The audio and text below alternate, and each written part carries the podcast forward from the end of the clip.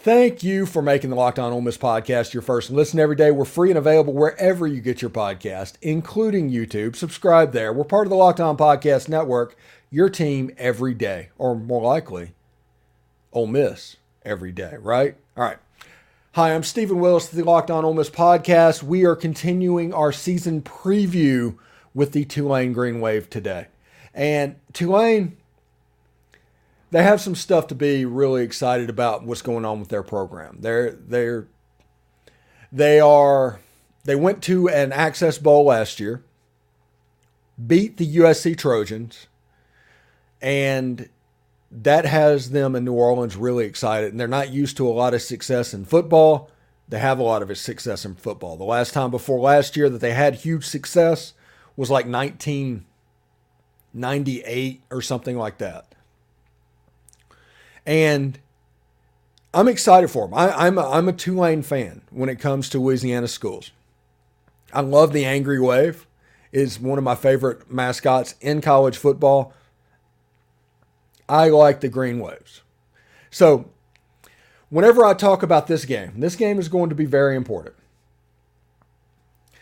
There's some certain things that Tulane needs to get going to continue the success that they've had. There are certain things that Ole Miss needs to be wary about. And we'll talk about where Ole Miss sits on the schedule and what ESPN FPI thinks about. Now, the main thing that they say for Tulane is to get that pass rush going. The defense has a strong starting 11, but third down stops weren't always there. And the secondary was so good, eh, but it could be even nastier. Obviously, last year's bunch did something right, but life could be a wee bit easier it just might take a little bit more pressure to make that happen. So apparently they're they're trying to deal with a third and long type situation. Tulane didn't come up with a sack and registered um, four tackles for loss in the first meeting with UCF, a 38-31 loss. Um, that was John Rhys Plumlee, I think. In the AAC championship, they had six sacks, nine tackles for loss, the D got behind the line and they lost to Southern Mississippi, but did not come up with any sacks either in that defeat either. Um, seven times the defense came up with multiple sacks. Six of them were double digit wins. To go crazy with this, since 2014, Tulane is 12 0 when coming up with five sacks or more. No joke. It, the SEC deals with this all the time. The SEC is a line of scrimmage league. We understand this. Now, the one thing you need to understand about the Tulane Green Wave is Tyjae Spears has gone pro. He is the best pro, pro prospect that the Tulane Green Wave have produced since probably Matt Forte. Okay? Really good prospect.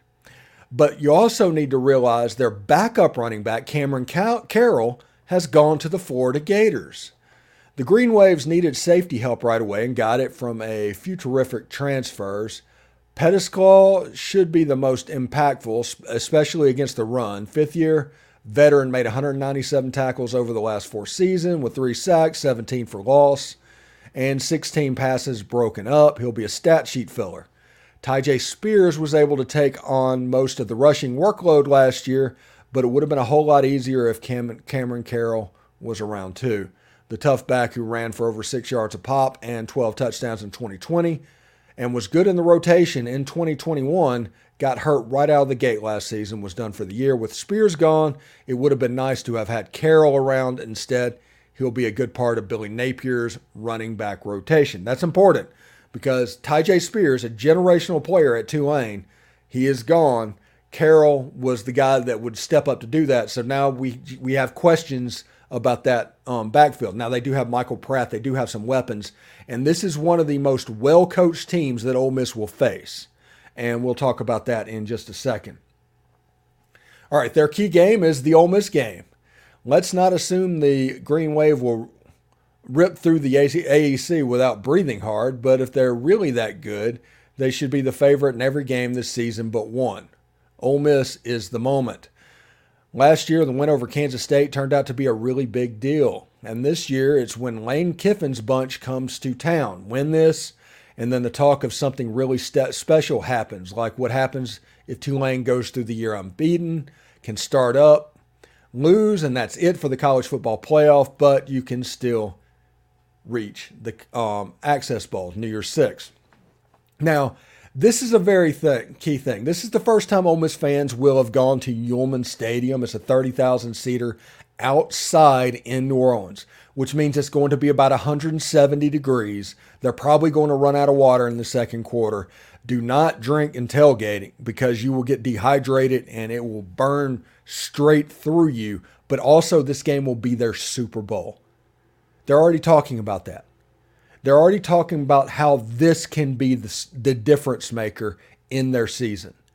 The, they're talking playoff and New Year's Six and stuff that I, I just don't know if it's there. Like I said, Michael Pratt's a good quarterback, but I, I know they're going to come jazzed up and I know they're going to come ready to play, just like they did against USC. So it's going to be imperative for Ole Miss to play clean that day. You're going to hear me talk that week about Ole Miss needing to play clean. No penalties, no turnovers, no things like that on Ole Miss will be absolutely fine. This is a game that Ole Miss should win. That's the other thing about this. Now, this is an absolute trap type game where something bad can happen. I do not expect something bad to happen. Now, if you look at Tulane's schedule, they do open with South Alabama at home, then they get Ole Miss, and then they go to Southern Miss. Now, if you look at some fun stats, you see that opponents um, were penalized 74 times for 609 last year. Tulane 56 for 48. That's about five penalties a game. Again, well coached football team. First quarter scoring Tulane 113, opponents 37. Again, well coached football team. And punt return average 9.9 for Tulane, opponents average 1.1.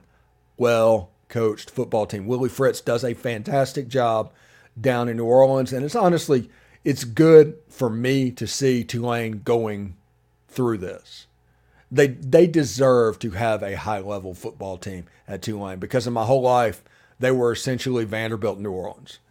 Um, the ESPN FPI has a 72% chance that Ole Miss wins this game to a 27% chance that they lose it as well. And you, depending on which thing you see,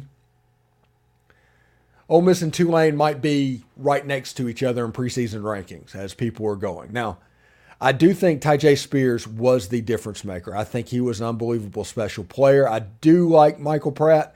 I do not think Michael Pratt is Bryce Young or somebody like that. He probably makes some plays. He ran the ball pretty well and went over 100 yards against USC, but he was like 9 of 19 throwing the football against that secondary that Utah just absolutely carved up before that. So that is something to keep an eye on as well. If this game gets pear shaped, it probably is Ole Miss running away with the game. I think if Ole Miss were to drop this game, it's a messy, sloppy game in the middle of September. Ole Miss has three or four or five turnovers. Um, Tulane capitalizes, a 27 to 24 type football game.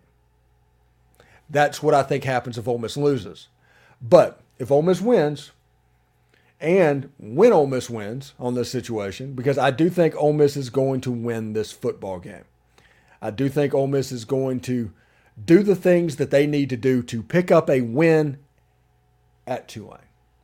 And they'll start off the season 2 and 0. When we come back tomorrow, we will talk the Georgia Tech Yellow Jackets and the long awaited trip to Oxford, Mississippi for Georgia Tech. We'll even talk about that a little bit. We did a video last summer about the Ole Miss Georgia Tech game and how this game that week is going to be the fulfillment of a fight and the reconciliation of a fight that has been 60, 70 years in the making.